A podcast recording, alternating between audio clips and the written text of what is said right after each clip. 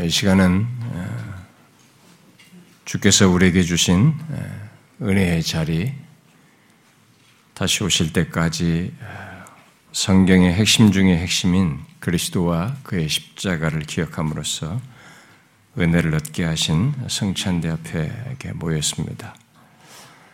우리 모두 이 시간에 믿음으로 참여하는 가운데 실제로 주의 크신 은혜를 덧입는 시간 되기를 원합니다.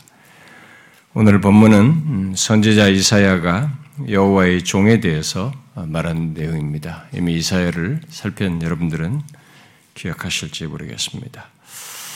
이 내용은 어, 선지자가 말했을 당시의 배경에서 보면 어, 이스라엘의 선지자와 관련되는 어, 내용이겠습니다만 궁극적으로는 어, 예수 그리스도께서 고난당하신 그 삶의 마지막 경험을 어, 예언적으로 말한 내용입니다. 5절에서 아, 주 여호와께서 나의 귀를 여셨으므로 내가 거역하지도 아니하며 뒤로 물러가지도 아니하며 이렇게 말을 했는데요.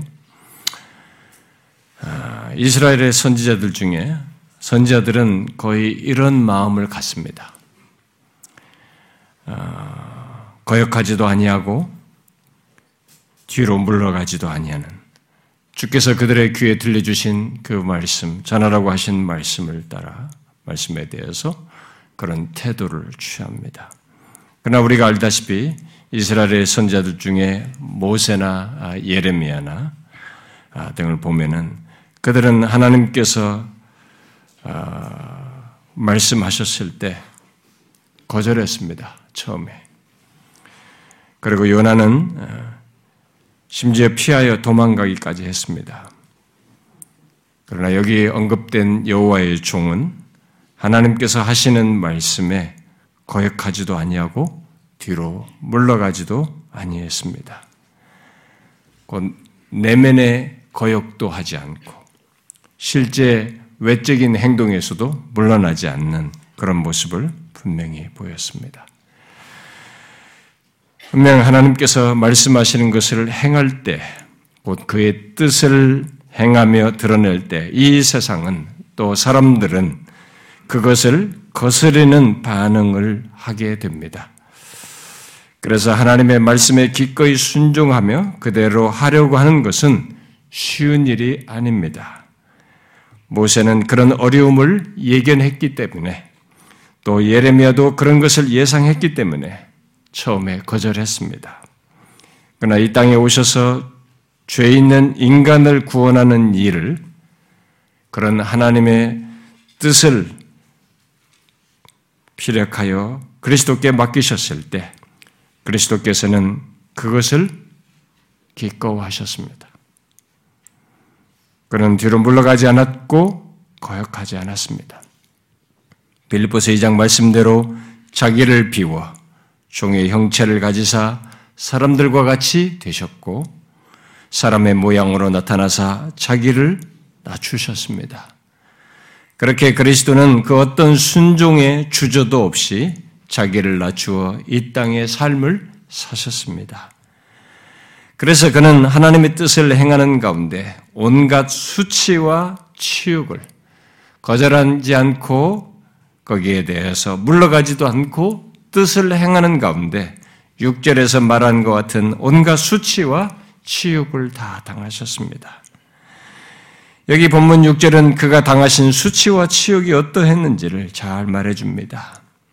자기를 때리는 자들에게 등을 맡겼고 자기 수염을 뽑는 자들에게 뺨을 맡겼으며 모욕과 침뱉음을 당할 때에도 얼굴을 돌리지 않고 그 모든 수욕을 다 당하셨습니다.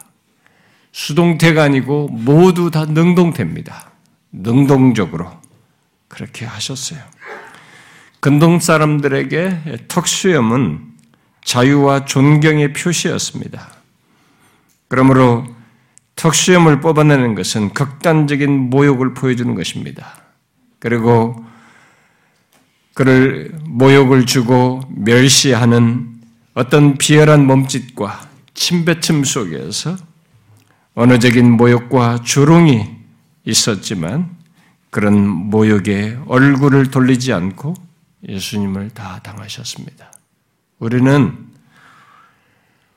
부당하든 아니면 합당해서 받던 우리가 누구로부터 모욕당하는 것을 견디지 못합니다.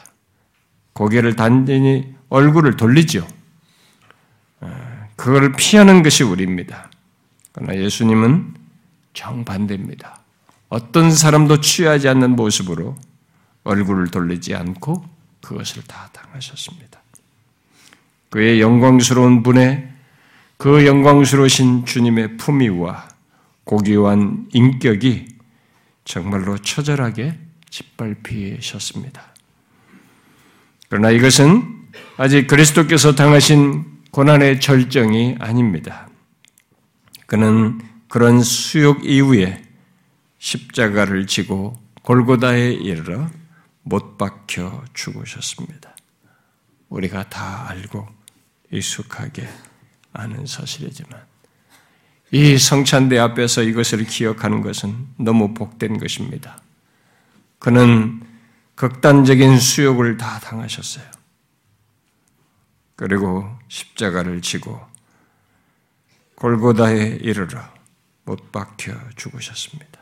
그 죽음은 일반적인 죽음이 아니라 우리의 죄에 대한 하나님의 진노, 우리가 받아야 할 모든 형벌이 쏟아지는 유일한 고통이 수반된 죽음이었습니다. 이것을 빌립보서 2장은 그렇게 그 죽음으로 나아가신 주님의 행보에 대해서 죽기까지 복종하셨다라고 말하고 있습니다. 무슨 말입니까? 그 모든 것이 다 하나님의 뜻을 이루고 그 뜻을 이루는 중에 우리를 구원하기 위한 순종, 결국 하나님의 뜻에 대한 순종이었다는 것입니다. 우리는 그의 순종에서 본문에서 말하는 같은 모습을 그리며 그가 당한 외적인 고난을 생각합니다. 그런 경향이 있어요.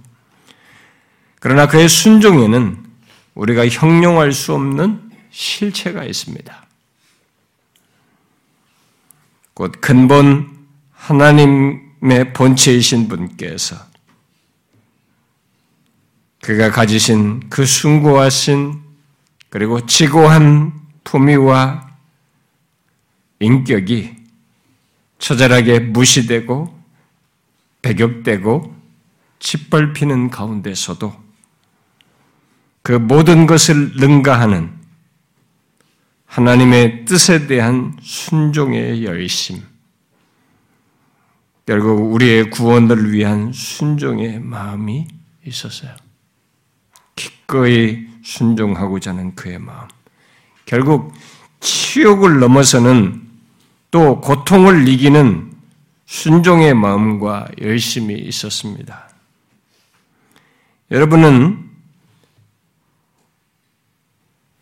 죄 있는 우리를 구원하시겠다는 하나님의 뜻에 대한 이 같은 전적인 주님의 순종의 열심의 실체를 아십니까? 생각해 보셨습니까? 순종했다. 이렇게 단어로 하는 것이 아니라 그 순종이 실제로 행해지는 내막 속에서의 그 순종의 실체를 생각해 보셨어요? 기계도 아니고, 죽어 마땅한 죄인도 아니고, 죄 없으신 하나님의 아들께서 기꺼이 그렇게 순종으로 나아가신 그 순종의 실체를 아십니까? 이것을 알려면 성경 전체를 봐야 됩니다. 하나님의 계획과 그렇게 하고자 하는 하나님의 성품과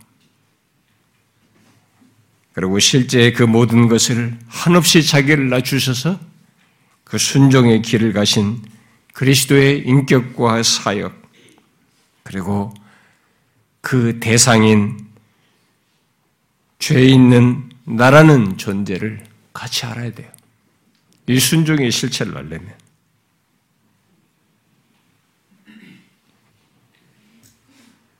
생각해 보세요. 이 순종의 내막에 하나님의 뜻이 있고 그 뜻을 기꺼워하며 자기를 비워 맞추시고 죽기까지 복종하시며 그 과정에 오늘 본문과 같은 굉장한 수욕을 당하는데 피하질 않습니다. 적극적으로 등을 맡기고 얼굴을 돌리지 않고 모든 수욕을 다 당하십니다. 이러면서 순종하십니다. 도대체 이 순종이 뭡니까, 여러분? 어떻게 이렇게 순종할 수 있습니까? 그런데 이 순종의 내막 속에 저와 여러분이 포함되어 있습니다. 죄에 있는 우리가 포함되어 있습니다. 여러분 이해가 가십니까? 바로 나 같은 죄인이 포함되어 있습니다.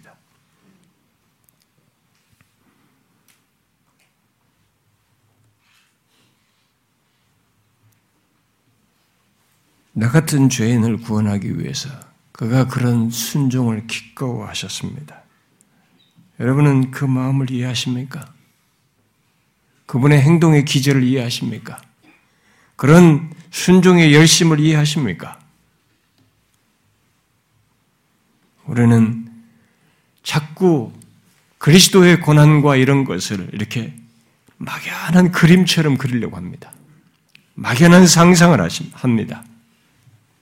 아니에요. 역사 속의 현장 속에서 한 순종입니다. 그리고 인격을 가지고 인격적인 모독과 고통을 그대로 느끼는 그분으로서 당하신 순종이에요. 여러분들의 인생 속에 치욕스러운 경험들이 뭐가 있습니까? 여러분들의 얼굴에 누가 침 뱉은 거 경험해 보셨어요? 그것도 여러 사람들 앞에서? 어린 아이 있을 때 장난치듯이 하는 것 말고 내가 어느 정도 인지하고 나의 자존심과 나라고 하는 인격이 어떤지 다 인지가 될 수준에서 사람들 앞에서 침뱉음과 극단적인 수욕을 당해본 적이 있습니까? 죄 있는 우리조차도 그것이 싫습니다. 그래서 등을 안 맡기죠. 얼굴을 돌리지요. 그러나 이 죄 없으신 하나님의 아들께서 그 순종을 기꺼워하셨습니다. 하나님의 뜻에 기꺼이 순종하고자 하셨어요. 그런데 그 뜻에 저와 여러분이 있습니다. 바로 나 같은 추한 죄인을 구원하고자 함이 있습니다. 여러분, 이러신 하나님의 뜻과 그 뜻을 행하신 그리스도와 대비해서 우리 자신을 한번 보십시오. 우리가 어떤 자입니까? 여기에 갖다 들이댈 수 있는 어떤 자격이나 뭐가 있습니까? 한번 보십시오. 우리는 종종 가까이 있는 사람조차도 조금 사귀다 보면 깜짝 놀랄 정도로 추함과 인간의 완악함과 악함을 봅니다. 그래서 함께 지내면서 그렇게 사랑했던 사람들조차도 어느 순간에 마음이 다쳐요. 실망하게 됩니다. 우리가 볼 때도 우리가 서로가 힘든 그런 악함과 추함이 우리에게 있습니다. 완악함이 있어요. 그런데 이 죄 없으신 하나님의 아들께서 그리고 그를 통해서 구원코자 하는 하나님 아버지께서 저와 여러분과 같은 추하고 악한 죄인을 위해서 순종하셨어요. 기꺼이. 이 모든 극단적인 수욕을 돌리지 않고 능동적으로 받으시면서 순종하셨습니다. 여러분 질문이 안 생깁니까? 왜 나입니까? 왜 나 같은 죄인을 위해 하나님의 그런 뜻하심이 있고 그런 순종이 있는 것입니까? 내가 어떤 자인지를 알면 이 질문에 대한 답은 안 보입니다. 안 보여요.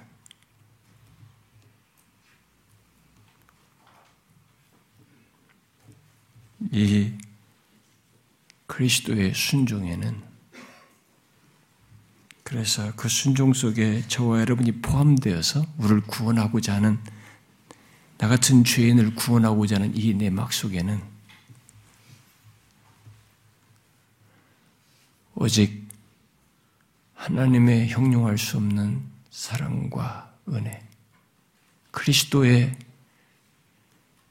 측량할 수 없는 자기를 비워 우리를 향하시는 그분의 사랑과 은혜, 그것밖에 안 보입니다. 그리고 놀라운 지혜, 형용할 수 없는 그의 성품밖에 안 보여요.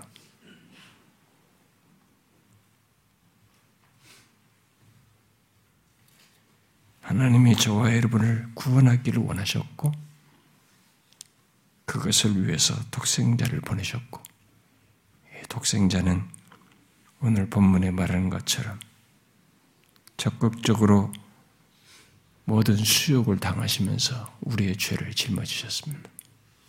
그래서 우리를 구원하셨어요. 무엇으로 그것을 설명하겠습니까? 예수 믿는 우리들이 일상에서 가장 가치 있는 게 뭡니까? 나의 무엇입니까? 아닙니다. 이렇게 영광스러우신 분이 나 같은 죄인을 위하여 이런 고난을 당하심으로 구원하셨다는 그분의 증표입니다. 그분이 행하신 사실이에요. 그 역사의 행적입니다. 증거예요. 이 순종을 통해서 이루신 사실입니다. 이 사실이 저와 여러분의 존재의 가치를 더하는 것이죠. 비록 내가 볼 때 내 자신이 이해가 안 될 정도로 비참하고 추한 죄인이지만 이런 죄인을 위해 이러신 하나님의 순종을 통해서 구원코자 하시고 그걸 기뻐하신 하나님의 뜻을 생각하면 우리는 뭘로도 형용할 수 없습니다. 너무 복되고도 영광스러운 자리로 우리를 상향시켜 주셨어요. 이 그리스도의 순종으로 말미암아 여러분은 이 하나님의 성품을 보십니까? 주님의 기꺼운 순종 속에 있는 우리를 향한 그의 은혜의 열심, 우리를 향한 포기하지 않는 형용할 수 없는 사랑의 깊이를 보십니까? 그게 예수 믿는 자에게 실제 해당되는 것이고 향한 것입니다. 우리는 지금 이 떡과 잔을 받으면서 그것을 확인합니다. 우리가 받은 은혜가 얼마나 큰지, 그리스도의 순종의 증거를 이걸 통해서 보게 됩니다. 제가 순종의 실체라고 말했는데, 제가 말한 묘사는 그냥 표면적인 얘기입니다. 언어적인 진술입니다. 묵상해 보십시오. 하나님 아버지의 뜻하심과 그것을 위해서 자기를 비워 죽기까지 낮추셔서 자기를 낮추 죽기까지 순종하시는 그리고 오늘 본문처럼 이런 일을 기꺼이 당하시면서 하시는 순종의 행보를 보십시오. 거기에 저와 여러분이 고려가 되어 있습니다. 그 순종의 행보에 저와 여러분이 내포되어 있습니다. 이 얼마나 놀라운 얘기입니까? 구원은 이렇게 해서만 가능한 것입니다. 저와 여러분에게 그 흔적이 있어요. 아직 이런 것이 자기에게 사실적으로 다가오지 않거든. 여러분들이 아는 예수 그리스도는 성경과 다른 예수입니다. 여러분이 아는 십자가는 그냥 낭만적인 십자가입니다. 보십시오. 오늘 떡과 잔을 받을 때 하나님의 아들께서 우리를 구원하시기 어떠한 순종을 하셨는지 이렇게 수욕을 당하시고 피를 흘리시고 몸을 찢으시고 죽으심으로써 그렇게 하기까지 순종하심으로써 우리를 구원하신 것입니다. 떡과 잔을 받을 때 그걸 믿음으로 확인하시고 받으시기 바랍니다. 기도합시다.